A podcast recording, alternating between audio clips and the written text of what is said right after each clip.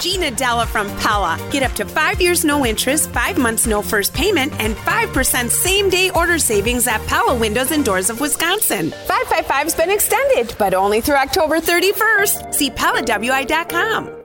Live from the Annex Wealth Management Studios at historic Radio City, this is the Jeff Wagner Show. The Accunet Mortgage Talk and Text line is open now.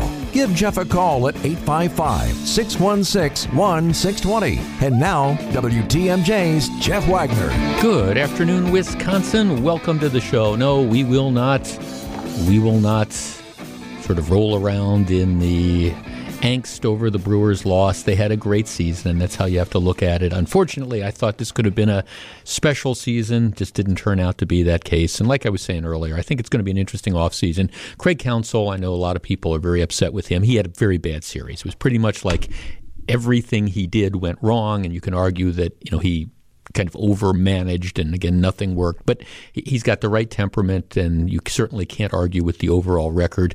Um, putting together the team next year, you know, who knows? I think the big question is Christian Yelich, who is paid as one of the top players in the game, certainly hasn't shown that for the last two seasons. And you start to wonder, is there an injury? How can you lose it that quickly? But um, he just looked absolutely lost to me over a good portion of the season, particularly at the end. But hopefully he's a great guy, and hopefully they'll get it all straightened out. And pitchers and catchers report in about four months. So that's kind of the way you have to think of it. I know some people think this, but it is amazing to me that people would actually say it.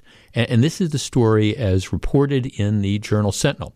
The guy's name is Justin Bielinski. He is the spokesperson for State Senator Chris Larson. And Chris Larson is one of these guys who is always like upwardly mobile. He's always looking for something else that he can can run for to to try to advance his career. So Bielinski is the spokesperson for this.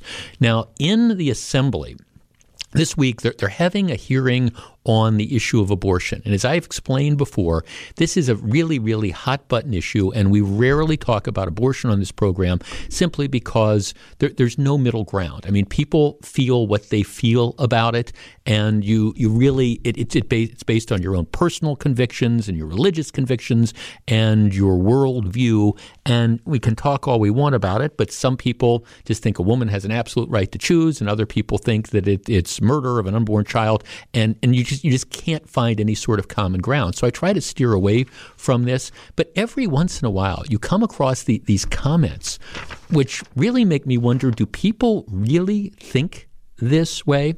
All right. So what was happening is that there was a woman who was testifying on this assembly bill, which would bar the Department of Health Services from certifying abortion providers under a medical assistance program. Okay, so she's arguing that abortion providers shouldn't get this money. And, and again, that's not what the issue is. One of the things she says is that babies are being aborted at an alarming rate because of pre-birth diagnoses uh, diagnoses of Down syndrome.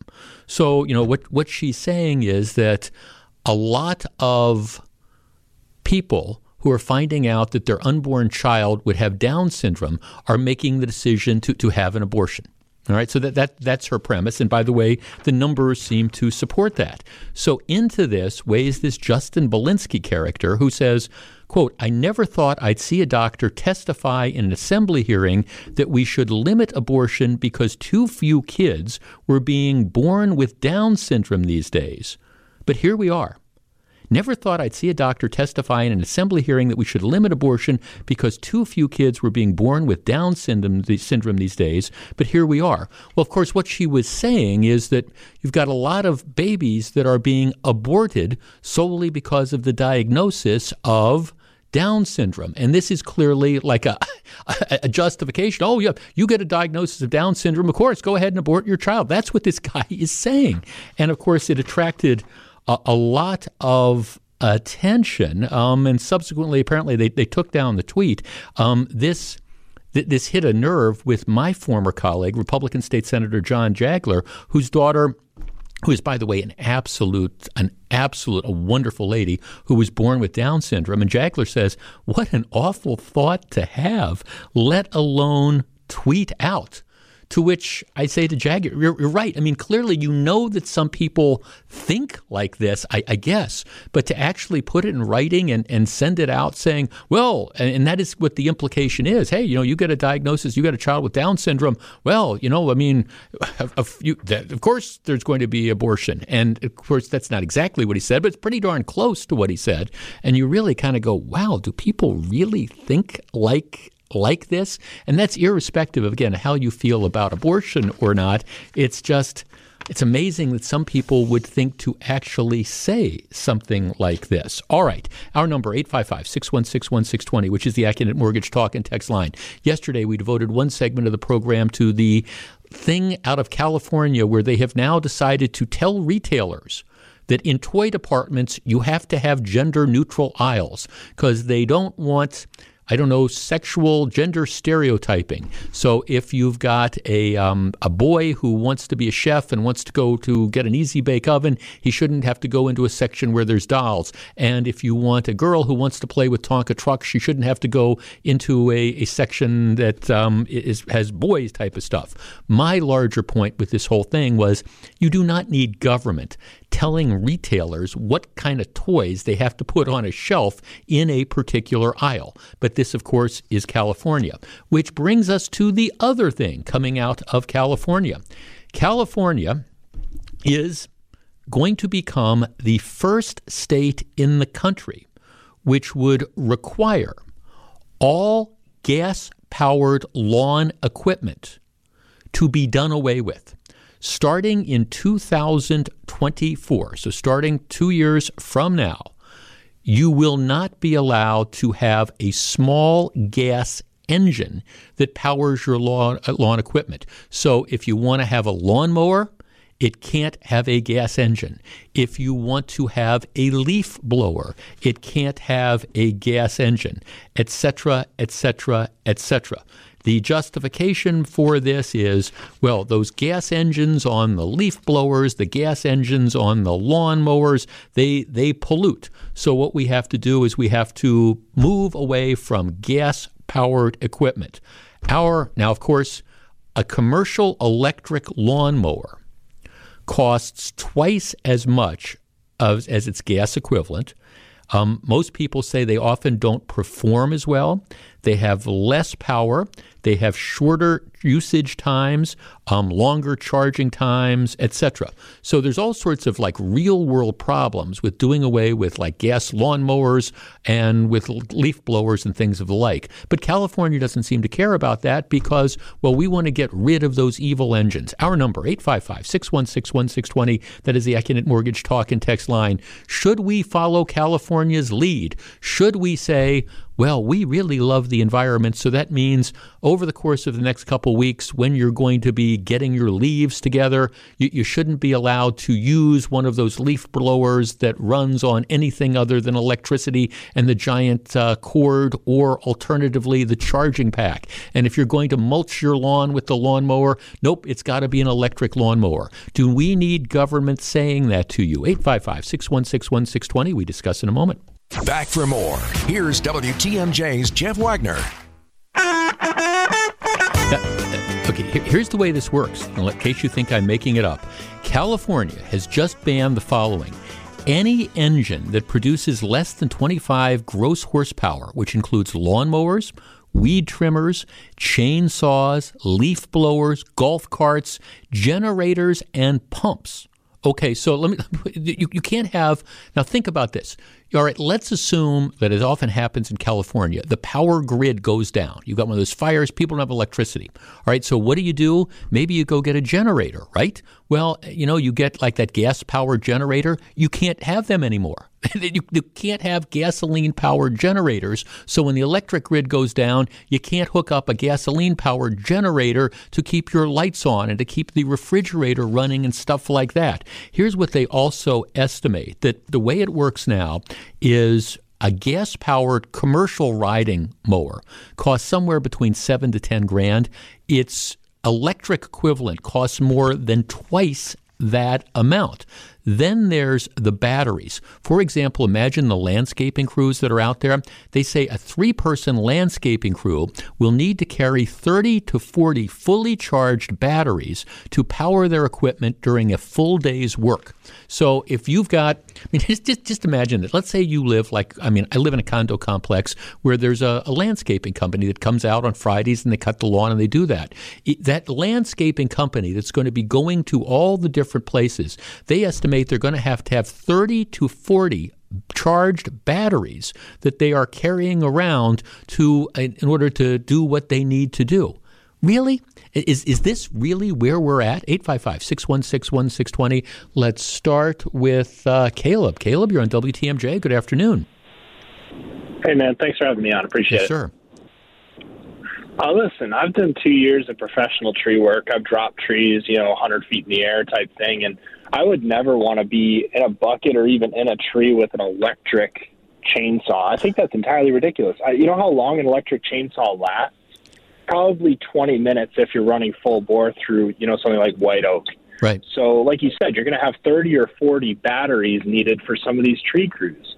Now, I just don't understand what California is thinking, and it's an invasion of personal rights, in my opinion. It's up to the landowner what kind of equipment they have and what they're doing because the environmental factor on a five gallon thing of gas that you're going to put through your lawnmower over the course of several weeks is, in my opinion, minuscule, non-existent. Yeah, right. Minis- exactly. Right, and see, and, and I, I appreciate this. Look, if if you and I, I know that there's a lot of people out there that that love the new, you know, electric weed whackers and love the new electric lawnmowers, and, and and that's all well and good. To me, that's a free market thing. If you make that decision that it makes sense for you, or you love it because it's convenient or whatever, I go with God, go do that. But this requirement that you're not going to be able to use it or buy it, that that's nuts, and it's done to your point without thinking about what the real world implications are going to be. I, I, mean, I'm just again, I'm trying to picture the the lawn service that we use at my condo complex. That you're going to have 30 or 40 batteries. You're going to need you're going to need an entire truck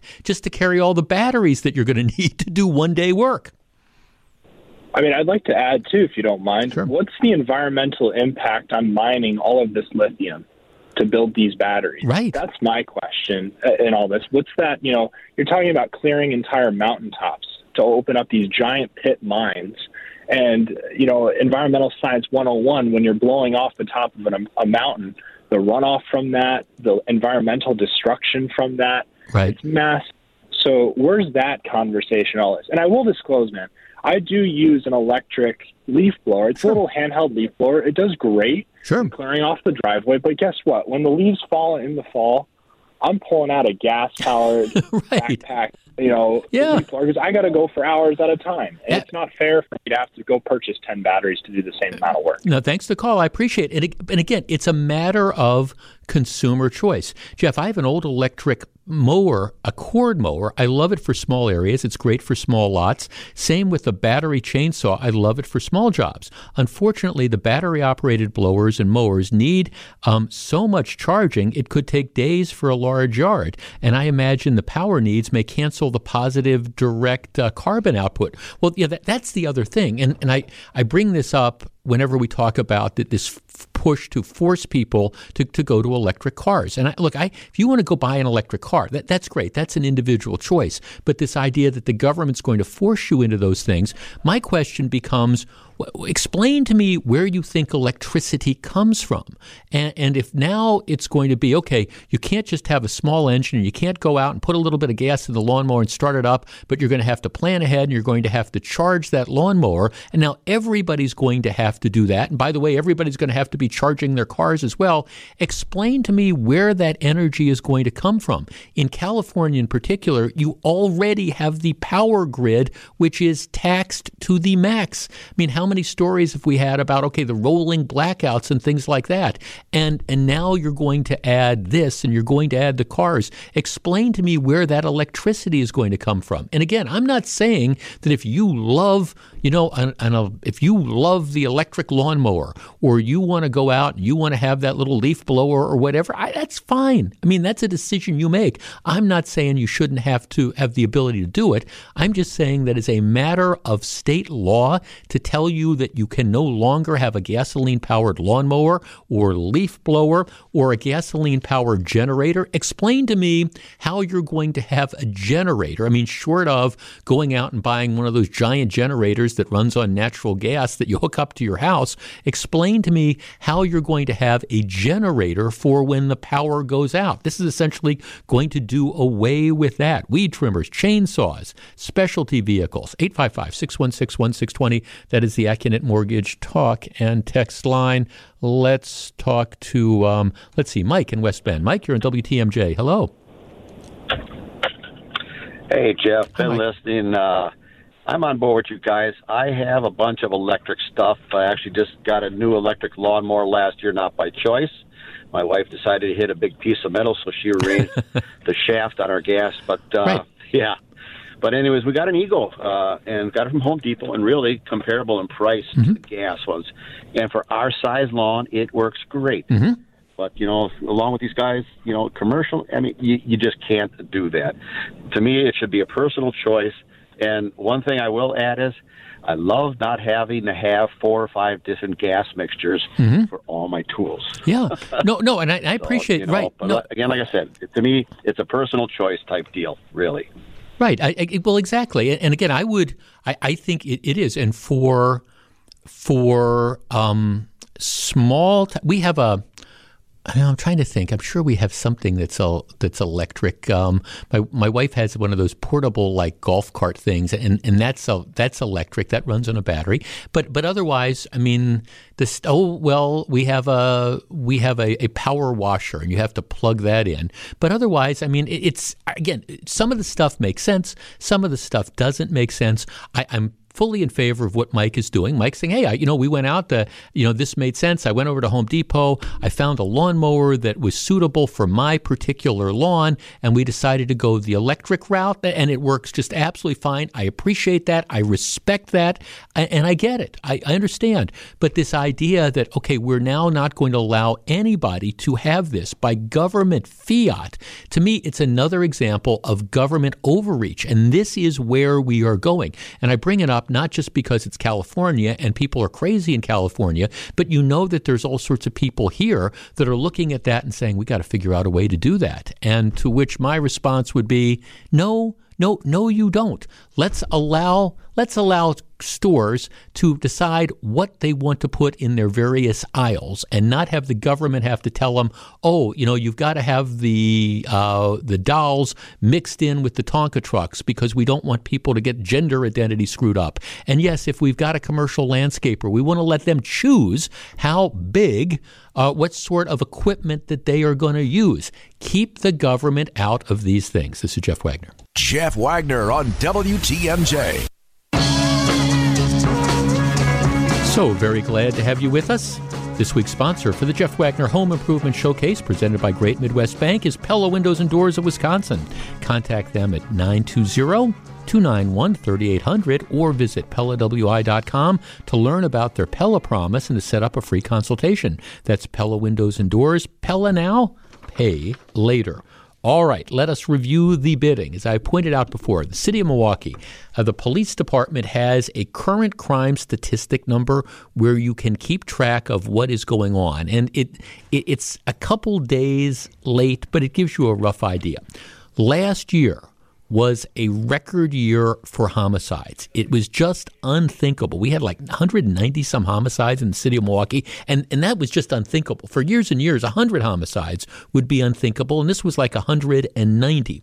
Well, the bad news is this year we are now ahead of that pace from last year. It's only up 2%. Um, the numbers I have year to date 150 this year versus 147 same time last year. I actually think th- those numbers are a couple days out of date, but you, you get the idea. We are running at the same enormous level of homicides that we had last year when it was an unthinkable number. Violence is not getting any better, in other words. So you've got that going on. Um, for other types of crime, rape, the numbers are up about 20 more rapes this time than the same time last year. Robbery up by about 100. Aggravated assault up by about 500. You've got um, thefts up by about 1,500. And then, of course, the number that we always talk about motor vehicle thefts. And this is one of the staggering things. This time last year, 3,000 cars stolen in the city of Milwaukee. This year, 8,276. Cars are being stolen at a rate of almost 30 cars a day in the city of Milwaukee. And I tell that to people when I'm not on the air. We're, just talking about stuff, and I'll say it's 30 cars a day. And they think they heard me wrong. They say, no, you don't mean 30. You mean you're talking about like southeastern Wisconsin, 30 cars a day. No, no. The city of Milwaukee, almost 30 cars a, a day, which raises these questions about, hey, if you're going down to the city of Milwaukee and you're going to park your car on the street, you know, what are the odds that you're going to come out and you're still going to find your car there? And it, it's just astronomical. And of course, as we've talked about repeatedly on this program, nobody does anything about it. You know, you've got juveniles that can steal car after car after car. The DA's office won't waive them into adult court. The juvenile judges will do nothing with them other than say, don't do it again. They're back out on the streets four hours later, released to the custody of their parents or whoever who couldn't give a rat's rump about the kids, and they're letting them back out on the street. And you've got kids stealing multiple cars in any given week, and it's a frustration point for the police. The Milwaukee Police Department used to be really good at what they call clearing, which is solving their homicides. They're they're nowhere near as good as they used to be, and it's not the fault of the cops. It's that there's so many more homicides. They're they're just overwhelmed with what is going on in the city of Milwaukee, and there's no no suggestion, no indication at all that this is going to get better. So into this we, we have we deal with the whole issue of police. And over the course of the last year and a half, we've been faced with one community after another who's pushed to defund the police. You know, the police are evil. We don't want the police in our neighborhoods. Let's defund them. And pretty much, you know, every police department that was quote unquote defunded a year ago, in almost every circumstance, the people in the community have realized this was really a stupid and an irresponsible thing to do, and the police are getting their money back. Why? It's because not having cops on the street is not the answer to the out of control crime. So, into this, let's look at the city of Milwaukee. Now, here's the way it works. Um, let's see, let's go back there. Um, since 2017, the police department has decreased by about 230 positions. Since, two, uh, since 2019, there's been about 207 officers who have left who have not been replaced. And in the new budget, what they're doing is they're looking at an overall decrease of about 25 sworn positions. So you know, the police department is down a couple hundred spots from a couple years ago. And if you listen to the mayor, the mayor says, "Well, it's not my fault. We don't have money to pay for the cops, etc." So people die on the streets and we don't have enough police presence to chase down, you know, the kids that are stealing the stolen cars and committing the assaults and things like that. And I understand that the, the lack of police isn't the only problem you have because once you catch them, there's this catch and release policy that puts the people back out on the street to commit more crimes. So I understand it's not just the lack of police, but could we agree that you know having 200 fewer police officers on the street from a couple years ago is not a good num idea when the number of murders is up so dramatically and the number of crimes is up so dramatically. So, all right, here here's the deal. We've got this what they call the American Rescue Plan Act where the federal government is going to provide communities with money. And one of the things that they want to do is they want to put in new recruit classes, and they want to use some of that money for three different recruit classes to try to bring 195 new police recruits onto the job. And this doesn't get you back to where you were three years ago, but it gets you closer. All right, so that, that's that's the goal. Well, spending this money is being objected to. Here's just a portion of how the Journal Sentinel describes it.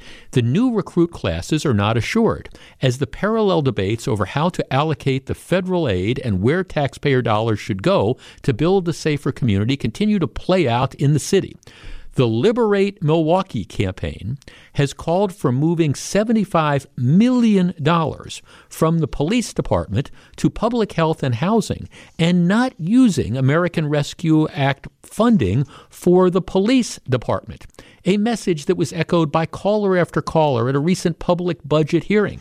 So you have people in the city of Milwaukee who are not only saying, let's not replace the 200 plus officers that we've lost over the last couple years with this federal money, but let's take another $75 million from the budget of the Milwaukee Police Department. Let's if not completely defund the police, let's cut them off at the knees. Our number, 855 616 1620. That is the Accunet Mortgage talk and text line. One of the things that I pride myself on this program is this perspective that on most issues, there's not necessarily a right or wrong. There's a, a better or worse. And I like to open these up things discussion and we can figure out what the better or worse is. This is one of the exceptions to rule this rule. Defunding the police not using federal money to try to bring in new recruit classes to replace the cops that we've lost over the couple years. And on top of that, gutting the police department's budget is one of the most stupid, irresponsible, dangerous, and reckless things that I have ever heard. If you seriously want to have any law abiding, tax paying citizen make the decision that this is it, I got to get out of Milwaukee, defunding the police in this fashion, that's the justification. Our number, 855 616 1620. That is the Accunet Mortgage talk and text line at a time when out or less cops. And I think the answer is self evident. What do you think? 855 616 1620. We discuss. Welcome back to Jeff Wagner on WTMJ. Hey, looking for somewhere fun to watch this Sunday's Packers game? Join our very own Steve Scafidi from WTMJ at Leff's Lucky Town in Wauwatosa. I hang out there on St. Patrick's Day almost every year. Enjoy $18 Miller Lite buckets and $20 Vizzy buckets, as well as the WTMJ Street Team with games, giveaways, and prizes. It's WTMJ's Miller Lite Watch Party. It's this Sunday at noon at Leff's Lucky Town in Wauwatosa. Here's a text Jeff, my cousin was a Milwaukee police officer who just retired after 30 years on the force. A lot of those 200 officers that the department is down were officers that retired retired early or got out of law enforcement altogether because of all of these movements to defund the police. It's sad, but it's true. And he, by the way, is absolutely correct. See, that's that's part of the damage that has been done to the law enforcement community by all this defund stuff because you have a lot of institutional memory, a lot of really good cops who've been there for years and years who've just thrown up their hands and said the heck with this. You know, yes, we we love, we like what we're doing, but we're you know, we're not going to stay anymore in this environment where, you know, every time you end up trying to make an arrest of somebody, you're the bad guy and you've got people that are gathering with all the cell phones that are filming you and all these people that are constantly second guessing everything that you do. Meanwhile, people are, I mean, I've described the city of Milwaukee as the Wild West, and that's not fair because in the Wild, Wild West, as far as I know, you didn't have 11 year old girls getting shot, you know, on a regular sort of basis. So it's just, you know, that whole situation going on. Jeff, I drive through many communities, and periodically I'll see a police car here or there. I drive through Milwaukee very often. I almost never see a police car patrolling. My question is, where are the Milwaukee police? I grew up in the city, and every time you turned around, there was a police car watching you. Now you can't find one when you need one. Where in the world are they? Well, first of all, there's fewer police officers that are out there. Secondly, you have the officers are, are, concentrated, unfortunately, in having to do things like trying to clear crimes or whatever. I, look, I'm a big believer in the whole broken windows theory of policing. I, I think small stuff matters. But of course, in the city of Milwaukee, you, we don't do that anymore because you know you've got all these political figures who they, they They'd rather look for photo op moments to condemn the police. Oh, you know, too many of this type of person or too many of that type of person were arrested. And, you know, we've got all these things. They'd rather you know, pander for political points, trying to, I don't know, get uh, support in certain parts of their, among certain members of their constituency, then they care about making the streets safe. And that's the atmosphere that you're in. But this idea that we're, we're going we're going to take $75 million from the police department, or we're not going to replace the 200 cops that were down, seriously. Vincent in Milwaukee. Vincent, good afternoon. Good afternoon, Jeff. You know, every time I'm out and about in this city and I see a, a, a police car with, with basically empty with no police officer in it, I think that's absolutely ridiculous. You know, because everybody knows there's no police officers, so so they're going to continue to speed and do what they do. And, and and the fact is, certainly, you know, crime is up in this city and, and also around this country. So the fact is, we do need police officers out on these streets trying to trying to uh, stop some of that. And the fact is, police officers aren't going to aren't going to be out there to, to to stop maybe murders and things of that sort. But we do need them to clear those cases. Yeah. We need to get the individuals who are doing this doing this this violence out on the street off the streets. And so the only way we do that is have, have a professional uh, uh, uh, police officers, experienced police officers, you know, on duty in order to clear these particular crimes, and that and, and that's a problem in the city. Yeah, and and you know what I think you would find, Vincent. My general sense is that the vast majority of crimes are committed by a relatively small percentage of people, but it, it's the same. For example, car theft. It's the same juveniles that are out there stealing car after car after car that make up a, a whole bunch of those numbers. You know, if we would concentrate on on catching the bad guys and getting the hardcore criminals off the streets, I think you would see those crime numbers improve dramatically, and I think you'd see that happen quickly. Oh, certainly. Oh, certainly.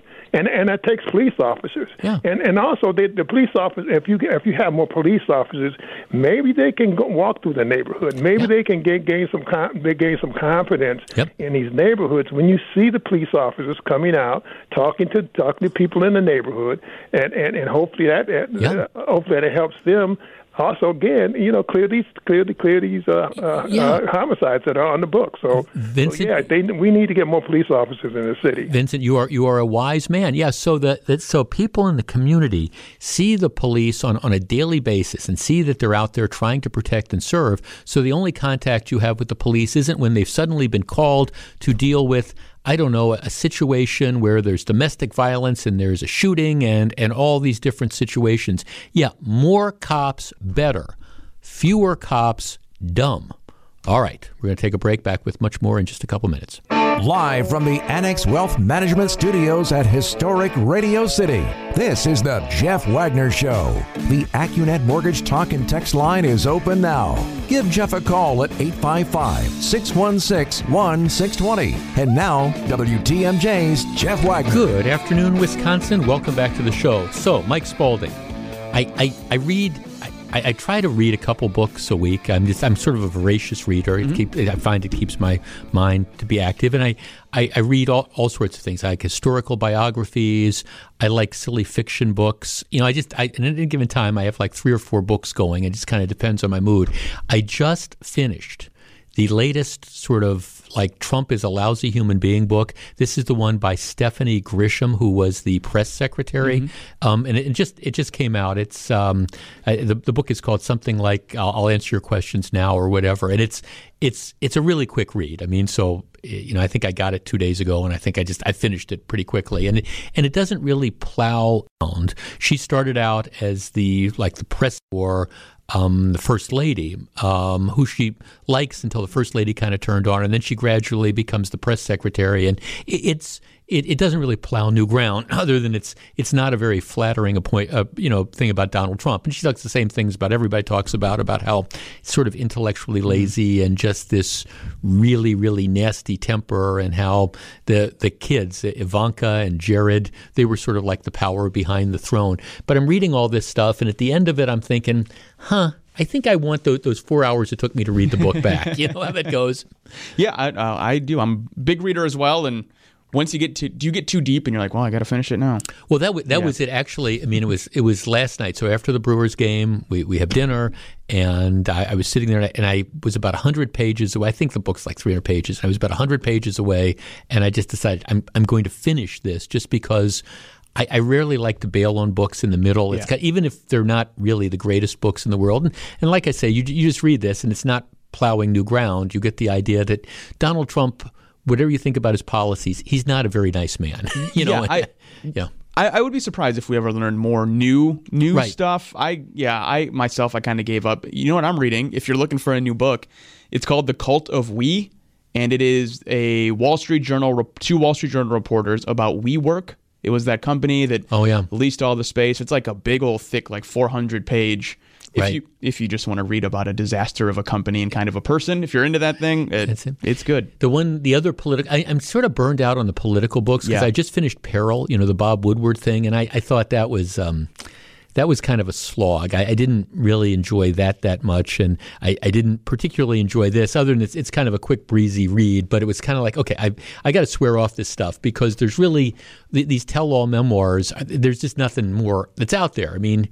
he he was what he was, and I think everybody knows that. And you can agree with his policies or disagree with his policies, but big temper screams at people. Yeah, okay, same same old, same old. So Stephanie Grisham, if you're thinking about picking up the book, I, I'd kind of, I'd certainly wait till it comes out in paperback, if nothing else. That would be, or just pick up one of the other tell-all memoirs that have been written. Well, they're kind of all the same, ab- absolutely. And and she's kind of you know, she had her own sort of like personal issues in some respect, you know, and she's kind of candid about it. Her life was sort of a train wreck too. So what what can you do? You know, that's it. But again, wait for the paperback on that one.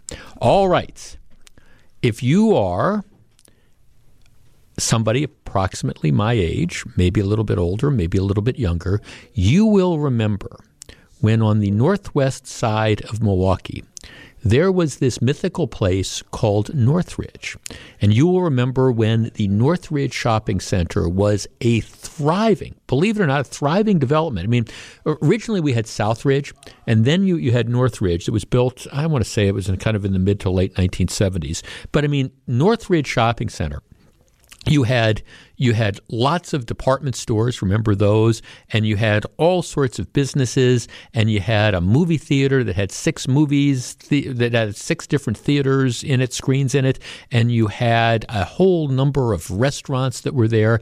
And if you were a teenager growing up, I don't know, the 70s and 80s, that, that Northridge, especially if you grew up where I did, like in Glendale and stuff, Northridge was the place that you went to hang out in. Now, if you drive out to Northridge, and again, think 76 and Brown Deer Road. It is, well, it, it, it's a ghost town. It is a dilapidated shell of a mall where they have problems with people breaking in and pretty much stealing, you know, any sort of infrastructure that's left. It's an eyesore. It is a danger, and it's just an absolute mess. Um, there is a, a company that owns a chunk of of Northridge that has been fighting a city order for a couple years. The city has a, a the city has declared it um, to be essentially a, a blight, and what they're trying to do is they want to tear they want to just raze Northridge R A Z E. They want to just tear it down. You've got the, this company that's an affiliate of, of a Chinese investment group called Black Spruce Enterprise Group. They're trying to fight the the condemnation order because they keep saying, well, what we want to do is we want to build this giant international market that's going to have, you know, all these Chinese products and stuff. They've been saying this for years. There's no chance that that's going to happen. And anytime the city tries to, you know, put up enforcement measures, you know, they, they go and they call all the different TV stations and the TV stations guppy on this and they run out and they run these stories where they're showing all these fancy plans. This is what we're going to build. And then they go out to people and they say, wouldn't this be cool here? And everybody says, well, yeah, it's cool. That would be that would be great. We love it. But the truth is, there, there's there's no chance that they're going to do it. It's all this giant kind of bait and switch thing.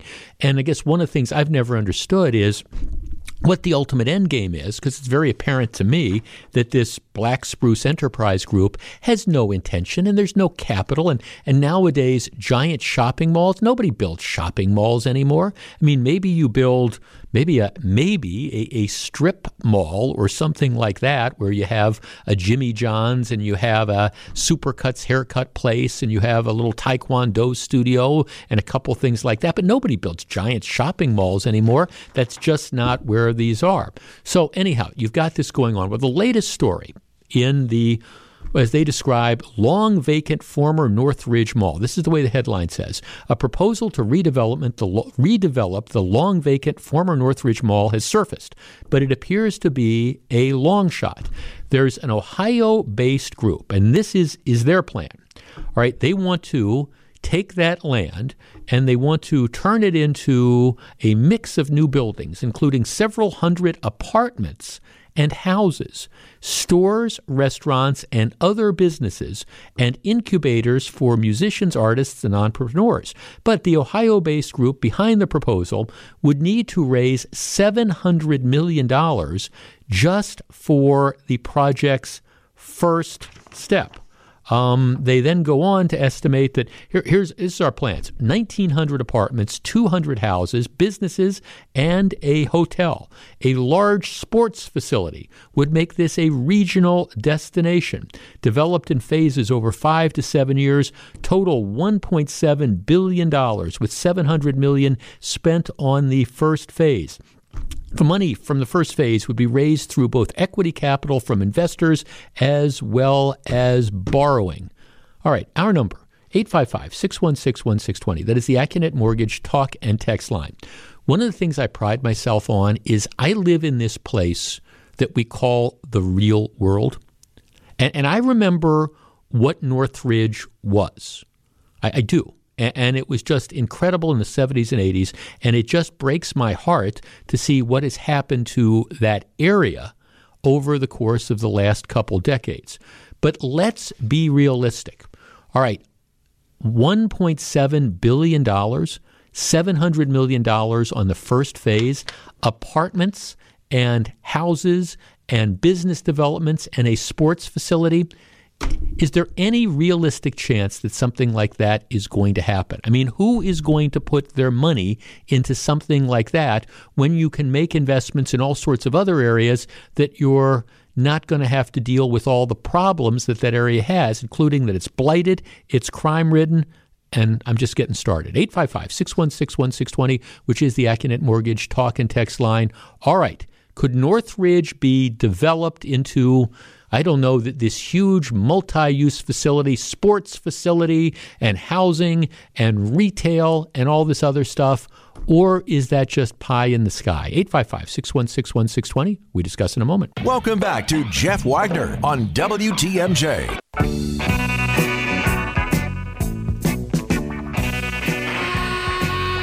855 616 1620. That's the Accunet Mortgage talk and text line. Look, here, here's the bottom line. I'm reading this story about Northridge, and you've got these Ohio developers saying, well, we've got this idea $1.7 billion, and we're going to turn it into this huge multi use thing, and we're going to have all these apartments, and then we're going to have these houses, and we're going to have this and that and the other thing. And look, I, I hate to be this gloomy Gus, but you look at this and say, I've been listening to this for 30 years, and I'm sorry, I, I'm not going to buy into this. The future of that area is not a mixed use development with hundreds and hundreds of apartments and things like that. There's already a push going on for more low income housing in the area, which I think is, you know, one of the things that might have contributed to the decline of Northridge, at least in the beginning. But look, let, let's face it, you know, if you're looking for what's going to happen out there, rather than trying to say, okay, let's try to recreate what we had before, what you need to do is you need to figure out what could this absolutely be.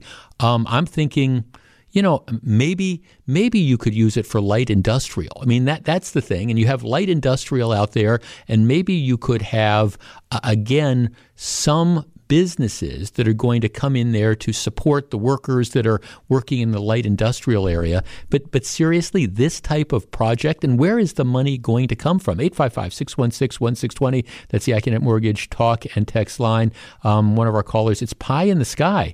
Why would anybody invest in an economically depressed area where these things exist in other neighborhoods? There isn't a business in the whole area that isn't suffering, including Menards. Um, 855 616 1620. Amy in Milwaukee. Hi, Amy. You're on WTMJ. Yeah, good morning, Jeff. I live in that neighborhood, and I've seen the decline of Northridge, and we have a great, um, excuse me, we have a great um, alderwoman in Chantia Lewis. Mm-hmm who has worked very hard with the people because it's owned by a Chinese company. Right. And, you know, it was condemned two years ago by the city. Yep. And she has worked very hard with them, and they're not cooperating. They right. keep saying, oh, we're going to do this and do that. As far as I'm concerned, tear it down. And I, and, and I like your idea of light industrial because she has brought a lot to the neighborhood. The old Walmart on Servite Drive, where I live, mm-hmm. um, you know, is is like a transmission place. So I, you know, that's okay. But otherwise, no. Forget the uh, the low income housing. Forget all that. I don't. It, it's really sad. You know, I've seen the you know the decline of Northridge. Like I said, I've lived up there for 15 years, right. and it's really sad that whole area. But yeah, no, no, no housing. No, that's not going to work. Well, right, and, and, and I no don't retail. See... Right. No, it, it's just. I mean, it's this pie in the sky thing. And, and again, I, I mean, I'm trying to think of what could work, and I, I think that light industrial might work, and that would maybe bring in. I mean, some surrounding businesses to support like the workers that are going out there. But th- this idea that you're going to have 200 homes and 1,900 apartments, no, no. and yeah. No, no, that's not going to work. The other sad thing is my husband works for Steins, and there used to be a Steins up there. Mm-hmm. And as soon as the owner of Steins died, they closed that one because of retail theft. Yeah. And that's the biggest issue up there. I mean, so yeah, um, no, um, apartments and stuff like that. No, we have a strip mall right behind our house that's got you know stores in it that, that aren't you know that go in and out. There's like one store. I mean, right? Are, are you by where I, that where that the, the, the Target is? That Target still up there? There's that strip mall. Oh no no no! That Target closed probably five years okay. ago. What what it's turned into is a trucking company. I live in Servite Woods, right, right behind sure. where the Target used to be, but that Target closed for the same reason. Right, the shoplift. Yeah, I remember. I mean, I remember when that whole area was thriving, and you had that, that whole what you're talking about the strip mall across the way, and you had the Target, mm-hmm. and there was a there was like a mattress. I mean, just I remember there was a liquor store. There was all these different stores that were there, and it was a thriving area. Unfortunately, it hasn't been thriving for a long time. Well, and it's called the ghetto of the 90s because, and they said that unfortunately, this is a, a thing not just in Milwaukee with malls. It's all over the United States. Right. I mean, I've been all over the United States and seen malls. They're just becoming obsolete. They're Yeah. expensive. But yeah, no, please, no, no apartments and stuff. That's not going to work. Thanks for the call, Amy. Well, that's that's why I mean that's why this this bait and switch stuff that's going on right now by the the the mall owners, the U.S. version of this Chinese company that keeps saying, uh, and I, I don't one thing I really don't understand is, is why they're fighting these these raze orders that are out there because they, they clearly have no intention of doing anything with the you know with with that space, and all they've been doing has been stalling this for years years and years and years. And like I say, every time this issue comes up, they call the, the TV stations, the TV stations show up and they show them all these really fancy drawings. And the only money I think they really intend to invest is whatever money it costs to produce these drawings. But Amy is exactly right that the day of the giant enclosed mall, that that's that's over. And, and so this idea that oh, you're going to build this giant, you know, uh, trade center to highlight, you know, Chinese products and stuff, that that's just not that's not the way people shop anymore. Yes, you know, you can have profitable strip malls that are out there, but not these these giant sort of facilities. They've got, and I look, and I understand this is a frustration for a lot of the civic leaders that are out there because it, it's just been an eyesore and a danger for the longest time. But let's let's kind of be realistic in this, and I, I think you know what the city needs to do is, is push this raze order, get the thing torn down, stop fooling around with some Ohio company that's talking about 1.7 billion dollars in investment until you actually see the dough. that that would be the thing. Just show me the money before you get started on this, or else start moving to what is really a reasonable sort of thing, which, like I say, maybe some light industrial or something like that. Jeff Wagner on WTMJ.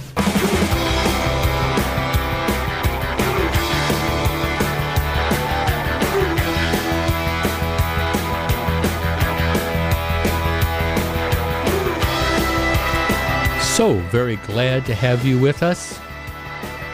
Okay, um, if, if you've been reading the various newspapers across the state, you will know, notice that there's been a lot of attention paid to this this review of the 2020 election that has been going on. It's being conducted by former state Supreme Court Justice Michael Gableman into the election procedures. And it seems like every day there, there's some controversy that's out there. And the re- one of the reasons this has become controversial is because it is very, very partisan.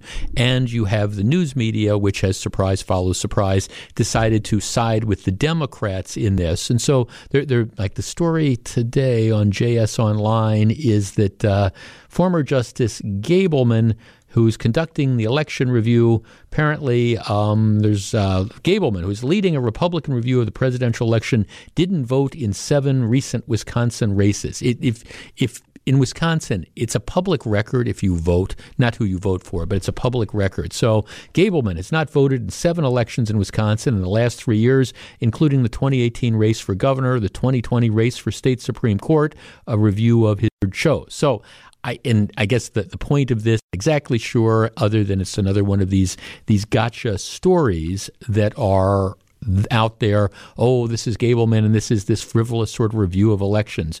Um, I mean, here's and this is just another example of what passes in the media nowadays. There's not any pretense of objectivity. Here's the story from a couple days ago. Headline Turning his sights on Evers, Gableman makes election allegations without offering evidence.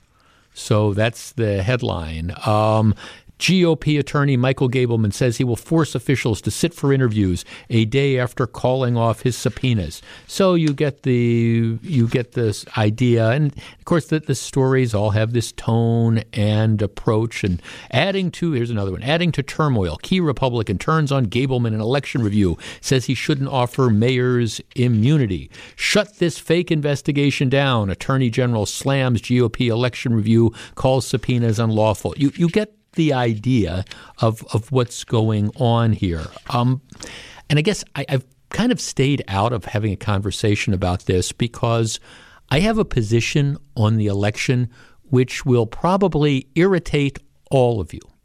First of all, I do not think the 2020 election was quote unquote stolen. I think if, you know, by any objective measure, Joe Biden won Wisconsin more legitimate votes were cast for Biden than for Trump. Um, by a margin of 20,000. It was extremely close, probably surprisingly close.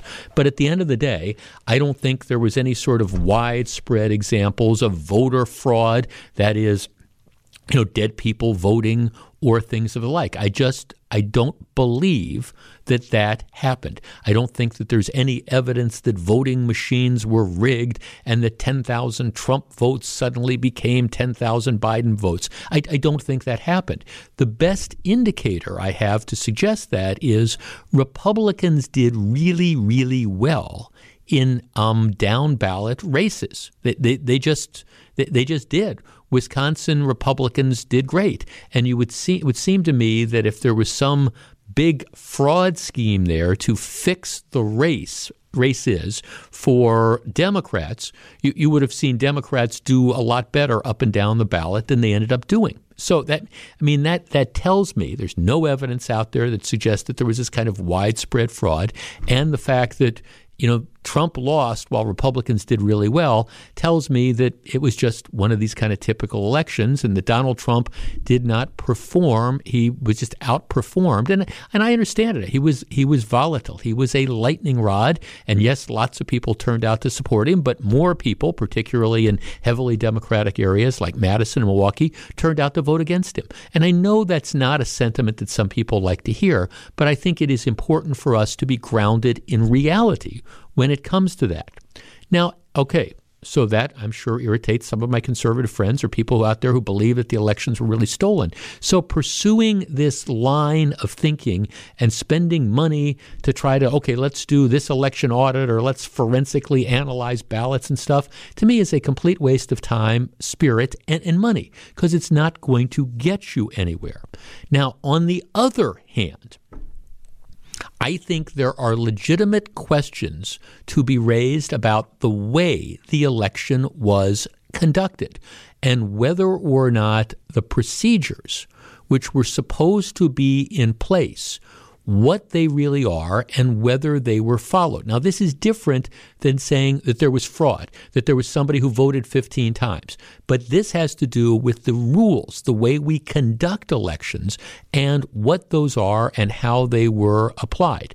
For example, I mean, I think it is fair to ask whether or not there was ballot harvesting. And this is where individuals or groups gather other people's absentee ballots and then deliver them to election clerks.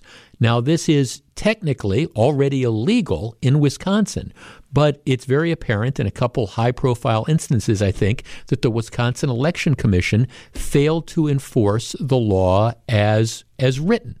And that's why I think things like democracy in the park in, in Madison were were allowed to flourish, which in my opinion are probably illegal. I say probably because the Supreme Court ultimately is going to have to rule on it, but but they haven't. So it, it's fair to focus on, you know, did we have ballot harvesting going on? Now that's not the same as saying, gee, you know, these ballots that were turned in were fake, but we do have procedures that are in place for a, a for a purpose. Um, in Wisconsin, we've got voter ID, but there's a loophole that allows absentee voters to sidestep the voter ID rules if they simply say they are indefinitely confined. And you have county clerks in Dane and Milwaukee County in particular encouraged voters to claim that they were indefinitely confined due to the coronavirus panic. The number of indefinitely confined voters in Wisconsin went from 72,000 to over 200,000.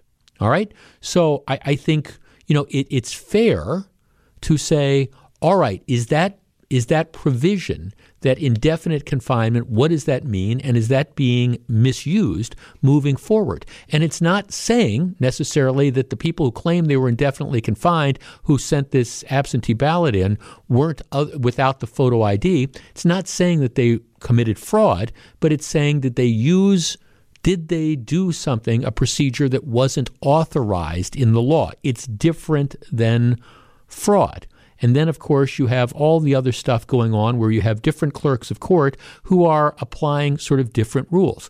So while I don't believe there was fraud per se that changed the result of the election, moving forward, I do think that there are legitimate questions as to what state law allows to be done and doesn't allow to be done in the con- conduct of elections. And my concern is if we don't have a candid conversation of this and some sort of review and some sort of legislation, you know, I don't want to argue about whether Trump won or lost the election. Trump lost the election. Biden's been around for a year and a half. I want to talk about how we conduct elections moving forward. And and to me, that's where an election investigation needs to be focused. It's on procedures that were used in the 2020 election and whether or not some of those procedures comport with state law. My general feeling is several or at least a couple of the procedures, the things like democracy in the park, they, they were illegal. They were in violation of the law, which is again different than the people who cast ballots wouldn't otherwise have been entitled to cast ballots, but they might, might not have been able to cast ballots in the way they did, if that makes sense. Our number, 855 616 1620, that is the Accunet Mortgage talk and text line. In some respects, I think it's time to move away from the, the conversation of did Trump win or lose the election. That, that ship that ship has sailed, and it sailed a long time ago. I do think, however, it is fair to ask questions about moving forward.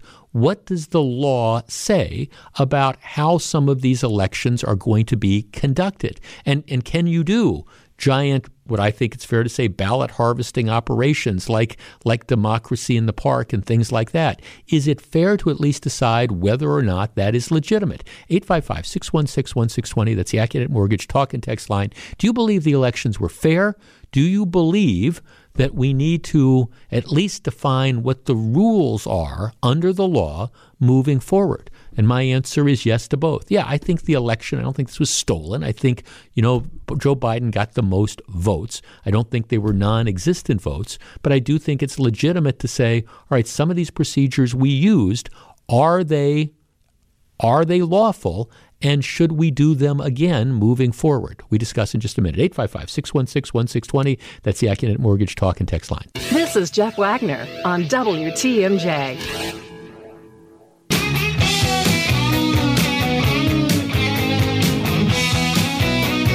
Jeff, what's the problem with democracy in the park? We should make it easy to vote so people can participate as possible. Okay, well, that's a different story. All right, th- look, that, that that's a whole different story. But we have election laws that are set in place that say, okay, this is let let's take the example of like the voter ID thing. All right, you're supposed to show up, and if you mail an absentee ballot in, you're supposed to go through all the hoops that you have to do to provide the, the voter identification with it to make sure that it's you that's voting. All right, now you might argue that that's silly. I mean, I understand. There's people out there who think, oh, we don't need to have voter ID.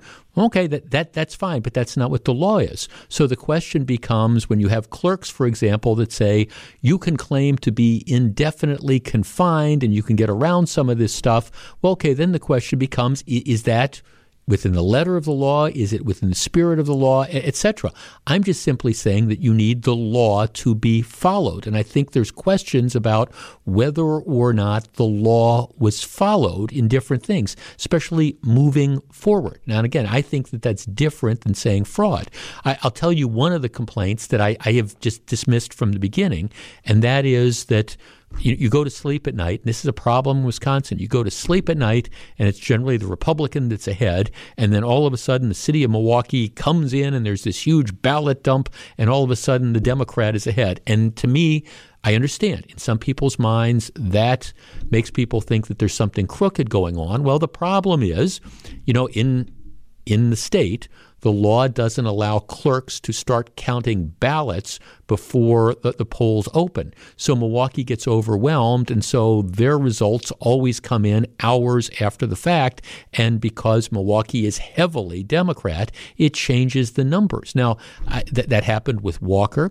It ended up happening with Trump. Again, I don't think that that's a situation where there's fraud, but I do think that that's a situation where and this should be a bipartisan thing to me. Republicans and Democrats should agree that we should allow the clerks to start processing the ballots before, you know, in advance, so you get results closer to real time. Because I concede, I understand that suddenly, all of a sudden, they found hundreds of thousands of ballots in Milwaukee. Well, those ballots were always in Milwaukee. It was just that they hadn't been counted. But yet, so that's that's a, I think a legitimate change that we should make, which would, I believe, in inspire more confidence in the election. Um, but again, we've got resistance to that. 855 616 1620. Bob in Wauwatosa. Hi, Bob. Yeah, hi Jeff. How you doing? Good. Uh, as you know, I've been pretty active for years, and I've been on every committee the last 50 years that studied fraud in, in uh, uh, Wisconsin, specifically the metro area. And there's so many questions here that Gableman and Janel and these guys can answer. And let's start out the number one thing. Um, the number one thing is how many how many people actually voted in the election across the state, and how many ballots were there? Uh, they found down in uh, in Arizona there was a very interesting discrepancy. Uh, number two, we have the Zuckerberg thing. Zuckerberg did mm-hmm. not spend millions of dollars because he wanted to have an honest election. Number three, how about all these people that come in from Illinois, and there's lots of them. They had 100 in 2012. They had 143 victory centers. They come in, they do a job, they register to vote, they vote early, and then they go back. Um, number three, Lena Taylor, and this was pointed in uh, out in a journal article one time, had 29 people uh, uh, registered at one of her places. Number four, we have all these uh, these homes that are around here that are um, uh, the votes come in and, and they're all the same uh, same vote. They're all the mm-hmm. same hand, and there were supposed to be laws that there were supposed to be election judges to mm-hmm. accompany mm-hmm. when they go into these homes, and there weren't. And then finally, we have all these election laws that they changed and were directly opposed to what the legislature wanted. I mean, what's going on here? This is not. Yes, it is. I'm saying a, a South American country that's happening in Wisconsin. And when our when our when our we're so close, twenty thousand votes either way, and uh, in in 2000 it was five thousand votes. you have to watch for every vote. It isn't like we're losing mm-hmm. like right. Goldwater or something. Well, well, Bob. Now, thanks. I mean, in, I, appreciate what you're saying, and, and, you're in many respects you're talking about the, the type of procedures that, that, that I'm I'm talking about, and that, and that's why I think it is perfectly fair to say, all right, let, us focus on on some of the things that were done. Okay, let's look at democracy in the park in Madison. Does this comport with the, the statute? Is this legal? It's one of the reasons, for example, that I think the Supreme Court did a state Supreme Court did a huge disservice by not taking some of these cases after the 2020 election and essentially kicking the, the cat down the road and saying, well, this isn't this this issue is moot because the election is over, etc. Because you know the thing is going to come up again next year, and we're going to be right back where we stand. So I mean, I and, and I, I understand you're talking about individual things, and I, I, I think it's fair for the legislature to look at things. I guess I'm looking at what they're doing now, though, and the sense I get is this: it's this bigger issue. Here, we want to look at ballots, and we want to do these type of analyses of things like that. Absent any sort of evidence that there was any sort of massive type of fraud that goes on, I'm all in favor of, of standardizing the procedures and making sure that what's going on is compliant with, with state law. And I do think it's one of these things where you, the, the rules that apply in Madison should be the same rules that apply in Waukesha, should be the same rules that apply in Green Bay. I mean, I have problems with some of the things that goes on that go on where you have, you know, different you know, different standards where the polls are open longer in Milwaukee than they are, you know, somewhere else. I, and I, I, get it. That's all the stuff that to me promotes this perception that there's an unfair election. And I think, you know, statewide there needs to be standardized stuff. And I'm not saying that we run elections perfectly. I, I'm not. I'm just saying that I don't think there's been any sort of evidence that the election was stolen. And I think if we're going to investigate the elections, we would be much better off moving away from that and again focusing on the procedures with the idea of trying to figure out how in next April, how next September, how next November, and how moving forward, we're going to consistently run elections where, you know, the rules are being followed across the board. And I guess that's my point, and I'm not sure what's going on now gets us closer to that. And, and maybe it needs to be reframed. Maybe this is something that should be looked at in the context of the legislature, because I, I don't, I'm, I'm tired of having these arguments. And you're right, Bob, elections in Wisconsin are incredibly close. They, they, they are. And, you know, X number of votes one way or the other can change things. And you, you want to make sure there's as much that, that, that there's as much integrity as absolutely possible that's going on. But I think you we're better off focusing on what the rules are as opposed to, well, did Trump win? Or maybe he really won and maybe there was this massive fraud. I don't think that's out there. I think, again, we got to focus on procedures. Back with more in just a minute. Live from the Annex Wealth Management Studios at historic Radio City, this is the Jeff Wagner Show. The AccuNet Mortgage Talk and Text line is open now. Give Jeff a call at 855 616 1620. And now, WTMJ's Jeff Wagner. Yes, if Mike Spaulding would ever wonder whether or not people actually listen to his newscast, I, I, I, will tell you, I'm so impressed with you because the answer is at least clearly some did, Mike. You, you know that. All right. You, you know, there's no question about it because in your newscast, mm-hmm. you went through the fact that, that Governor Evers was in Milwaukee today and he was talking about how they've got $45 million mm-hmm. in American Rescue Act money that's going to be passed out. And you listed all the different places that it was going to be mm-hmm. passed mm-hmm. out. And, and a number of our listeners picked up on that. $25 million going towards violent prevention, violence prevention efforts, 6.6 million to the Medical College, of Wisconsin for research, etc.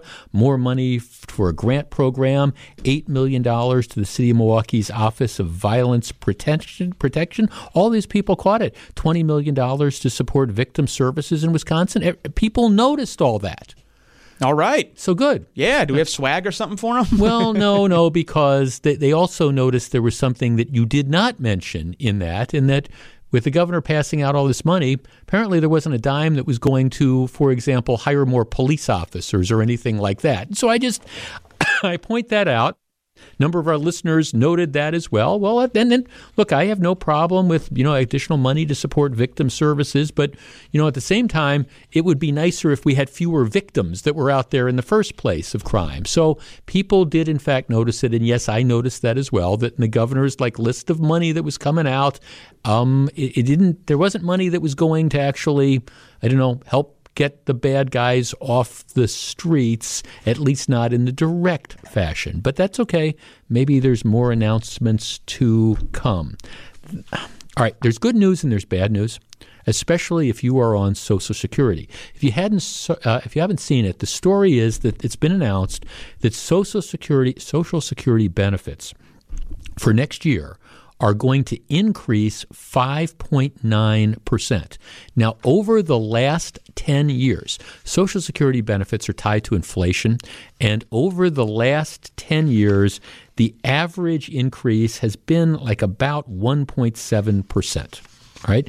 Um, for 2022, it's going to be the largest increase in four decades. It's going to go up 5.9%. Uh, now, I understand everybody's different if you're on Social Security, but this increase is going to translate on average to an additional 92 bucks um, for the average retiree's monthly benefit next year, bringing that amount to $1,657. So the average retiree after they get this 92 bucks is going to be bringing in $1657. Some obviously get less, some obviously get more, but that's what the average is going to be. Now I understand some people are sitting there saying, "Oh, this is great, wonderful. You know, we, have got an extra, you know, $100, $92 a month on average and some get more, some get less." Okay, here's here's the problem with that though, and this is the, you know, glass is half empty version of it. The reason this is going up is because cost of living is going up. For example, for those of you who pay um, who are on Medicare Part B, um, your your premiums are going to increase by $10, nearly 7%. So it's going to go from 148.50 and that's the baseline for Medicare Part B. Depending on your income, you could pay more, but it's going to go from $148 to $158. In addition, the price of prescription drugs has essentially gone through the roof. It's increased by 16% in 2020 alone. That's for prescription drugs. So it depends again on how many prescription drugs you take and what your deal is. But the point is, you're, you're getting $92. But before you more, but before you celebrate too much, understand that the reason you're getting that extra $92 is because the cost of living ha- has gone up and that $92 is just really intended to keep you even. So it's not this huge net gain or anything like that. So it's a reflection of the fact that um, for the last year or so, you're starting to see inflation just come back and come back in a, in a big way. Right now, here's the more interesting, kind of larger point that I want to discuss with you. Because we all know that Social Security, well, Social Security is not a giant bank account. You know, it, it's not like that money that those of us who've been working for all our lives have paid in. It's not like we pay that money in, and the money that we've paid in sits in an account that we can draw on. It's not like a savings account. What it is, it's a promise that the government has to pay us. So, money that those of us who are working pay into Social Security is used to pay out benefits from people who are collecting Social Security, right? Everybody knows that. So, here's the deal. Um, right now, the Social Security Trust Fund is projected to become depleted by 2034. So there's another 13 years. At that time, Social Security income would be sufficient to pay about 78% of scheduled benefits. So, in other words, any surplus that's there at the rate people are drawing money is going to be depleted, and there, there's not going to be enough money coming in at present rates to cover all the money that's going to have to go out. This cost of living increase, they estimate that it's going to cause the depletion of Social Security maybe about three months earlier. But the, the big picture here is we're looking at a potential train wreck because there's about 50% of people who are retired for whom Social Security is their, their principal means of support. It's about 50%. Um, roughly half of Americans aged 65 or older rely on Social Security for 50% or more of their income. About 25% of seniors 65 and older rely on the benefits for 90% of or more of their income. So obviously, 10 years from now, if those numbers hold, and if all of a sudden you have to go from, okay, what's currently 100% of what you're t- entitled to, and it has to get cut down to 80%, 70%, that's going to be a, a, huge issue. And it's probably not going to happen politically because seniors are a very, very powerful voting bloc. But the issue is what, what do we do? How do we plug that gap, especially with what we're seeing now, which is fewer and fewer people in the workforce, which means fewer and fewer people paying Social Security tax on, on their earnings. So I think, if anything, this trend that we've seen of people quitting their jobs and, and not going back to work, I think, if anything, that's going to make these numbers, you know, when does Social Security run out of money and not be able to pay full benefits? I think it makes it more likely than not that that's going to happen before 2034, unless something is done. Our number, 855 616 1620. That's the Accunet Mortgage talk and text line. And this is the conversation that I want to have. Seems to me we, we've got a couple choices. Do nothing and just kind of see what happens. Let, us just, it's too complicated. Let's just see that's already 2034. That, that's another 10 or 11 years. Let's kick this down the road and let's, let's see how we do it. Okay, that's number one. Number two is to try to figure out how to bring more money into the system. Now, right now, you stop paying Social Security tax at uh, 142,800. Once you hit that, you stop paying in. Next year, that's going to increase to 147,000. One thing you could do is you could just blow those limits. You could say, okay, you're going to have to pay Social Security earnings tax on on all your earnings. So it's not going to be capped at 147,000. That would have more income. I guess another alternative would be to say, even all these people who have paid in Social Security over their years, we're going to means test it. So, in other words, if you have other assets, if you're not one of those that depends on Social Security for 50% of your income, we're not going to give you Social Security, or we're going to uh, reduce the amount that you can claim, despite the fact that you know you've been promised all this. Just like with Medicare, if you make more money than a certain level, you pay more. Or I, I guess there, there's other options as well. 855 616 1620. That's the Accunet Mortgage talk and text line. What do we do, if anything? And I guess one option is just what we've pretty much been doing for the last 20 years, which is stick our head in the sand and pretend this isn't a problem and deal with it when it becomes it. Is that responsible? 855 616 1620. That's the Accunet Mortgage talk and text line. We discuss in a moment.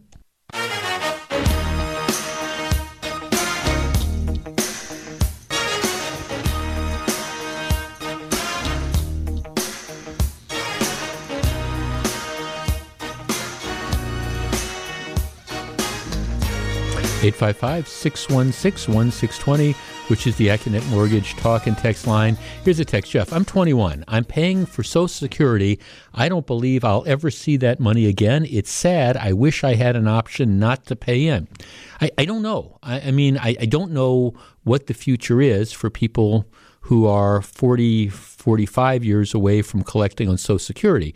I think for people who are on Social Security now or people who are close to collecting Social Security, to me, I, I think that's that's a promise that the government has made in exchange for taking people's money over the course of a lifetime. And I, I don't see major changes to that. What you do with people who are in their 30s, their 20s, and 30s, though, I, I don't know. But I, I, do know this: it, it's it's a train wreck that, that's potentially there, and nobody wants to deal with it because it's all these kind of tough choices that are out there. I, I don't think you can tell people that boom, all of a sudden we're going to cut your benefits by 25%, especially people who are on Social Security now or are close to the retirement age because that money's been factored in and you've paid into that. And I don't think you can take that away. I think the most likely thing to do and that you're going to see is I think the income limits as to which you have to pay Social Security tax are going to continue to increase. And so, like I say, right now the cap is 142 grand, but I think as you move forward, you're going to see that the higher income earners have to continue to pay that Social Security tax on a larger percentage of, of their income. I think that's certainly fairer than telling them, okay, when you hit Social Security age and you start collecting, we're going to means test and we're not going to give you as much as we otherwise promised because you have more. 855 616 1620. Let's start with Bill and Racine. Hi, Bill. Hi. Thanks for taking my call. Yes, sir. Uh, Jeff, I re- I just turned 70 last Thursday. Happy birthday, belatedly. Well, I guess, but uh, and I retired four months ago, but I got a couple of telephone calls today and the day before, and I'm going back to work. Okay. Uh, an extra year and a half, an extra two years, whatever, that'll help. Um, and I really do not believe that we should get that bump in the Social Security benefits. Let's tight, let's all tighten our belts a little bit and let's try to make things work. Are, are you worried that now, Bill? You, are 70. Are you worried that Social Security in the next four or five years isn't going to be there for you, or at least in the amounts that you you're promised? Uh, well, that's 10 years away. Right.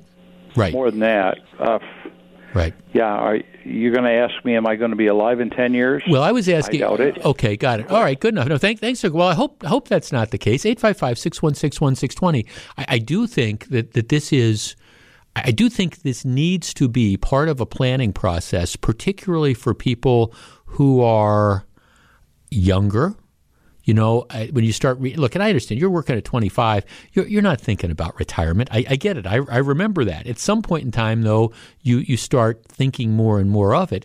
And I do think the reality is, as we move into uncharted areas, I think people need to take more and more responsibility for figuring out if not, what's the world going to look like without Social Security? Because I don't think Social Security is going to go away, but I do think it's what's your world going to look like if Social Security doesn't look like it looks today. Not for people who are on it. I just think politically that's not going to happen. Not for people who are close to being able to collect it, but for people who are a ways away. 855 616 1620. That's the Accunet Mortgage Talk and Text line. Let's talk to another Bill. Bill in Wrightstown. You're on WTMJ. Hello. Yeah, hi. Thanks for talking to me. Sure. I think we should, for lack of anything else, kick it down the road, not do anything. Be honest with the American people. Tell them the program is coming to an end. People won't like it, but they'll adjust. We'll come up with something new and different. Is that so hard for for the government to do? No, but they won't because they want to lie to us. Well, I think I don't know that it's a question of, of I don't think it's lying to people. I mean, okay, so you, you kick it down the road and, and you just kind of pretend that it's not going to be a problem. And then 2034 or 2033 or 2032 or whenever it is rolls around, and all of a sudden you have all these people who are depending on Social Security for a good portion of their retirement, and you suddenly tell them, "Sorry, you know all those all that money you paid in over your lifetime, uh, you're you're not going to get it. Now you get thirty percent less, or whatever that number is, and you have to figure out how to deal with that." I I guess I just don't think that that's responsible. I, I think you know you you have to you have to plan for, for these things. And I think it, it's tough because it might involve making tough decisions. Like I, I understand I'm, I'm, I'm this guy who's not in favor of, of tax increases as a general rule. And I'm the guy who's saying, okay, maybe one of the things we need to do is dramatically start to increase, you know, the, the limit – when it comes to paying taxes on, on Social Security taxes to bring more money in. I mean, look, that's that's not something I throw out there all the time, but I'm telling you, I, I just don't think we can wait until two or three years before we're looking square in the face of, hey, um, all you folks who've been on Social Security and are depending on this, well, get ready to take a 30% less. I, I, I just I don't think that's responsible. If this is a contract and a promise that we made to retirees or people throughout their life, I think we have a moral obligation to honor that, and we need to figure out how to do it. And again, it might be involve making some tough choices. We're going to continue this conversation. Got a lot of great calls on the line. Um, Social Security, that what got me started on this is you're, you're getting a, a, if you're on Social Security now, you're getting a five point what's the number five point nine percent raise for 2002. But don't get too excited. 22. Don't get too excited because you're getting that because it's all pretty much going to be eaten up with the higher cost of living. We continue the conversation in a moment. Back for more. Here's WTMJ's Jeff Wagner. You, you, meet the most interesting people on some of our listener trips. Matter of fact, I got a text here from, "Hey Jeff, I was uh, I was on with you on the Rhine trip in 2019. Um, remember, I'm the Social Security guy. I've been studying this for 23 years. There are various proposals on the table. I said, okay, well, what, what's what's the one that makes the most sense? Give me the, the best idea. He says, in order to make it work, what's going to have to happen is the payroll tax is going to have to be increased. And the payroll tax has been, it's 6.2%, and it's been in place for a long time. He says, or what you have to do is what you're talking about. You have to take the cap off and increase the, the amount that you pay taxes on. But there's, it, I mean, here's the reality. There's just not enough money coming in. That, that's and, and I think it's going to get worse, not better, as more and more people drop out of the workforce, whether it's retiring early because of the pandemic or just figuring out that hey maybe the, the government benefits are such that you know you don't you don't need to work. You can come close to what you're you know we're making by working by, by just not working. I, I think this is a problem that's going to get worse and I think it's going to get worse faster than we think. 855-616-1620 Jorge in Waukesha. Good afternoon Good afternoon, Jeff. Thanks for taking my call. Yes, sir. Hey, um, there is so there is so many arguments about you know who's guilty, gives the government those and stuff like that. But see, there is one thing that everybody is not mentioning. Like, and the people that are receiving Social Security right now, usually those people had a good jobs in the 70s or somewhere over there. See what's happening now with automatization of the companies. Mm-hmm. So you know, they need to incentivize new generations to work in something new so they can make more money so they can pay taxes. Yeah. Is the only way. I mean, or or just take a couple cents from uh, every gallon of gas we buy. It's the easiest way and it's the less stainless. But the problem is it goes too much bureaucracy on it. By the end, the, the money gets to somewhere else, it's already gone. Right. So no, or, or, or I see. I'm no, no, I'm with you. No, I mean, I, I, see. I'm with you. That's one of the reasons I just said that I, I think you know I think it's going to get worse faster because you have all these people that are dropping out of, of the workforce. We talked about this yesterday or Monday. The days kind of blur. The, the, the number of like last month they had like they call them they call them quits. Q U I T S. They had like almost I think it was two point nine percent of the workforce just quit and, and, and you know you don't they, they, just quit their jobs. And you, you don't know if they're going to go to other jobs or whatever. But you are exactly right jorge. We need to figure out a way where you've got more people who are working and are contributing into that social security system than than fewer. And what we're seeing is fewer and fewer people are, are there. And that's like i say this is i mean you know for people who think it's light at the end of the tunnel at least right now it's not light at the end of the tunnel. It's a train wreck coming the other way. And politicians who try to deal with this get roundly ridiculed. Paul Ryan, who is one of my personal heroes. I, I mean, I think Paul Ryan is one of these guys who is the smartest person who walks when whenever he walks in a room, he's the smartest person who walks in that room. And the best part is he doesn't really carry himself like he is. That that's really a wonderful trait. But Ryan tried to talk about this for years, and and it was just you if you try to talk about, hey, we've got an issue with Social Security and we've got to look at reforming this, and, and maybe we've got to look at privatizing it to some extent. Well, then you get all these ads about how, hey, you know, he wants to throw, you know, senior citizens out of the nursing homes and have them eating dog food and things like that. You can't even have a conversation about this.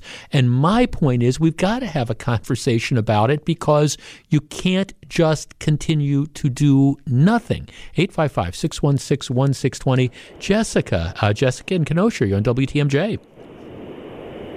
Hi, Jeff. Hi, Jessica. Um, I my my problem with this whole conversation is that we haven't addressed why this happened. Well, let's talk about the government IOUs that the government has taken the money from the Social Security Fund Mhm. and used it for other purposes Mhm. that has not been put back, and that's why we have a cer- uh, shortage. Mm-hmm. Why don't we, instead of paying people three hundred, five hundred dollars a month not to work, why don't we take that money and put it back into the fund that uh, we borrowed from and uh, see if we can solve a little bit of it that way? Uh, Jessica, thanks for Jessica. You are more than just another pretty face. I'm going to see if in the minute I have, if I can pull up actually the numbers, the money that's been borrowed. But you're you're you're you're exactly right. You know, we're we're look. I, I understand that we do things, and this is not a you know bash Democrats, bash Republicans thing. We, we, we do things for political expediency. Okay, let's give hey, let's give people six hundred dollars a month. Let's give people all this extra stuff now because it makes them happy now, without thinking about where that money's coming from or what it's going to mean down down the line. And we try to avoid making these tough choices. Well, I, I just I don't think that's fair for most people. Now, there's going to be a certain segment of the population for which, I don't know, you, you've been, for whatever reasons, in the course of your lifetime, you, you don't have to depend on Social Security. And I say depend on it. I mean, I think you're entitled to it. I mean, you, if you've paid in for 40 years, I, I think that regardless of whether you need it more or less than somebody else, I think you're entitled to that. I think that's the contract that's been made. I think that that's the promise there. But the truth of the matter is, there's some people who, you know, Social Security is a much smaller part of their retirement plan than it is for other people. Let's talk to uh, James in Milwaukee. Hi, James. How you doing there, Jeff? Good. I think that uh, this whole thing's going to blow up a lot faster than you think it is. I think it's going to, unless we um, start taking maybe uh, push it down to eighty percent, because I think in that ten to thirteen years that you're talking about, I think it's going to be about five or six years. I think it's coming faster than we uh, than we anticipate with all these people out of jobs right now and not not getting uh, and not being back in the workforce and that and everything else. I think that the next few years is going to going to start depleting it a lot faster and everything else. And I think five or six years you're going to see it. Uh, if we don't do eighty percent, about eighty percent on or so on on uh, the ones that are getting uh, Social Security right now, I think that's it's going to be gone. Well, I mean, th- thanks for call. I, I, I hope I hope you're wrong. I just I I I, I, mean I, I just I kind of hope you're wrong because i i- that would really be a crisis. I mean, here look here, here's the political reality of this too. I mean, do you want to be the elected official, Republican, Democrat, Independent, who suddenly says, "Oh, by the way, you know, we're, we're not increasing your benefits 92 bucks, but we're going to drop them 20%. So the average retiree is going to get like let's round it up to 1700 bucks uh, a, a month. Okay, so now you're you're not you're not getting that 1700 bucks a month. You're going to get I don't know 1350 bucks a month. You know, do, I mean, do you want to be the politician that says that? And, and what practically does that do? But you're you're right, James, to the extent that I don't know when this is, but as fewer and fewer people are working, and see, and that's always been the premise of Social Security that you you know you have the people that are working, they're paying in. That's sufficient to take care of the people who are on Social Security and um, maybe have a little bit extra. Well, as as people live longer, so they're collecting Social Security for longer periods of time. And now we're at this point where we're subsidizing and at least indirectly encouraging people not to go back to work. I- It's just, I mean, it is the perfect storm of problems. We'll revisit this at some point in time, really smart phone calls. And I, I, I- I wish I had definitive answers, but I do think you need to look at ways that we're, we got to raise revenue. And I'm not a tax guy. I'm not, I'm not the guy that says, let's increase taxes. But I'm looking at this and I'm saying, look, I don't think we can wait until four years from now, or six years from now, or eight years from now to start having this conversation. Now, does that mean that politicians are going to want to deal with this? Well, we know the answer to that. You're listening to Jeff Wagner on WTMJ.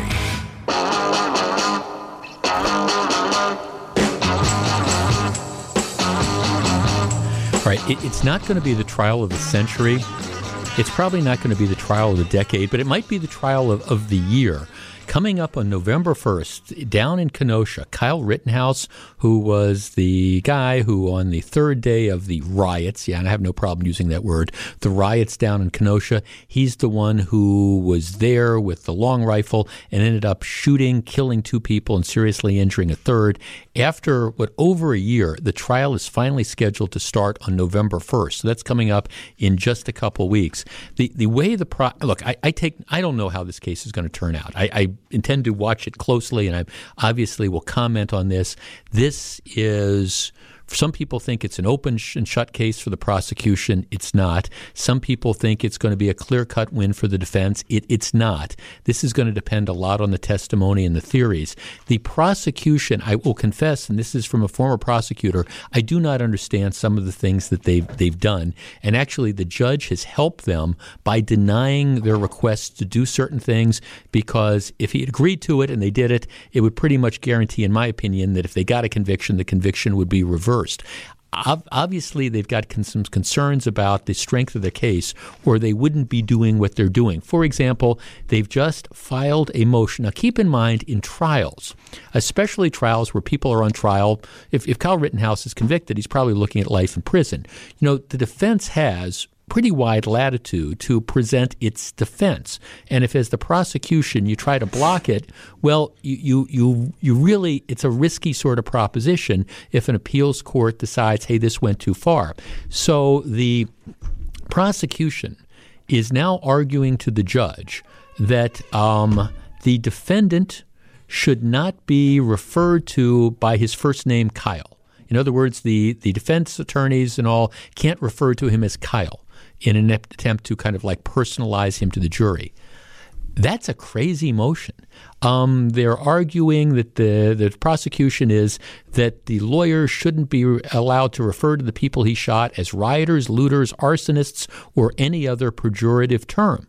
Well, okay, the best thing the judge can do for the prosecution is to just deny this because he, he's entitled to present his defense. And if his defense is, in his opinion, the people that he shot were rioters, looters, arsonists, and any other pejorative term, he's at least entitled to advance that theory. And the prosecution can rebut it. But this idea that they're trying to put limits on him, I'm. I'm wondering, you know, where did these prosecutors go to law school, for goodness sakes? Um, referring, they argue that referring to um, by defense calling him Kyle, that could be seen as emphasizing his youth. Youth. Okay, I've tried over the years. I, I've I tried lots and lots of cases, probably more than 100 cases in federal court, and it's never occurred to me to try to say that a defense attorney shouldn't be able to refer to a defendant by his first name.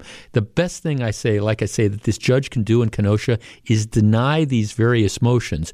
And it makes me wonder that the prosecution is even bringing him up, whether or not they really have so little confidence in their case that they're kind of grasping at straws. This isn't the first time they've done it. Again, I take no position how this trial is going to turn out, other than to say that what the prosecution is doing here has all the signs of flop sweat. Just try the case, present the evidence, make the arguments, and then let the jury decide one way or the other. When we come back, we're going to find out what's going on on Wisconsin's Afternoon News. Please stick around.